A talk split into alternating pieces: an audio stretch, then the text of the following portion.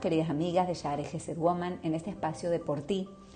Soy la doctora Coti Carciente y vamos a dedicarnos un poquito a aprender acerca de la salud y de nuestra Torah. ¿Sabías que hablar mientras se come es una alajá en la cual nuestros sabios prohibieron hablar mientras comemos?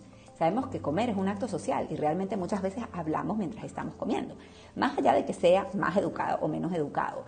Nuestros jajamín se pusieron a ver en su gran inteligencia cómo está constituido el cuerpo humano.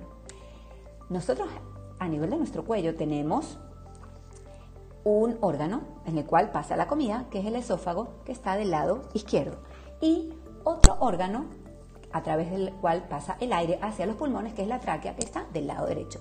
Si te acuerdas del ser de pesas, cuando tenemos que comer algo recostados, nos recostamos hacia el lado izquierdo para facilitar el paso de comida de la boca hacia el esófago y que caiga en el estómago y no se vaya, Dios no quiere, para los pulmones. ¿Qué sucede? Que cuando nosotros estamos hablando, el aire está circulando hacia adentro y hacia afuera de nuestros pulmones y pasando por la laringe para poder emitir sonidos. Si mientras, estamos, mientras tanto estamos comiendo, ocurre una especie de interrupción en ese paso de aire y de comida, ¿sí? Y de los órganos y las compuertas que tenemos en esos dos tubos. Y puede suceder que la comida, en vez de caer al estómago, pasa directamente a la tráquea porque estamos hablando mientras estamos comiendo.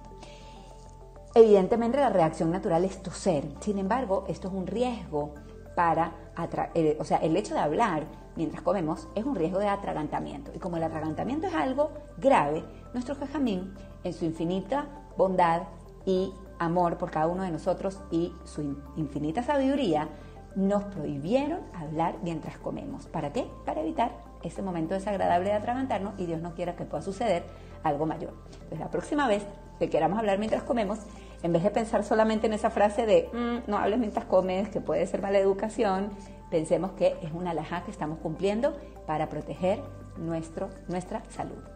Te deseo mucho éxito y te mando un beso.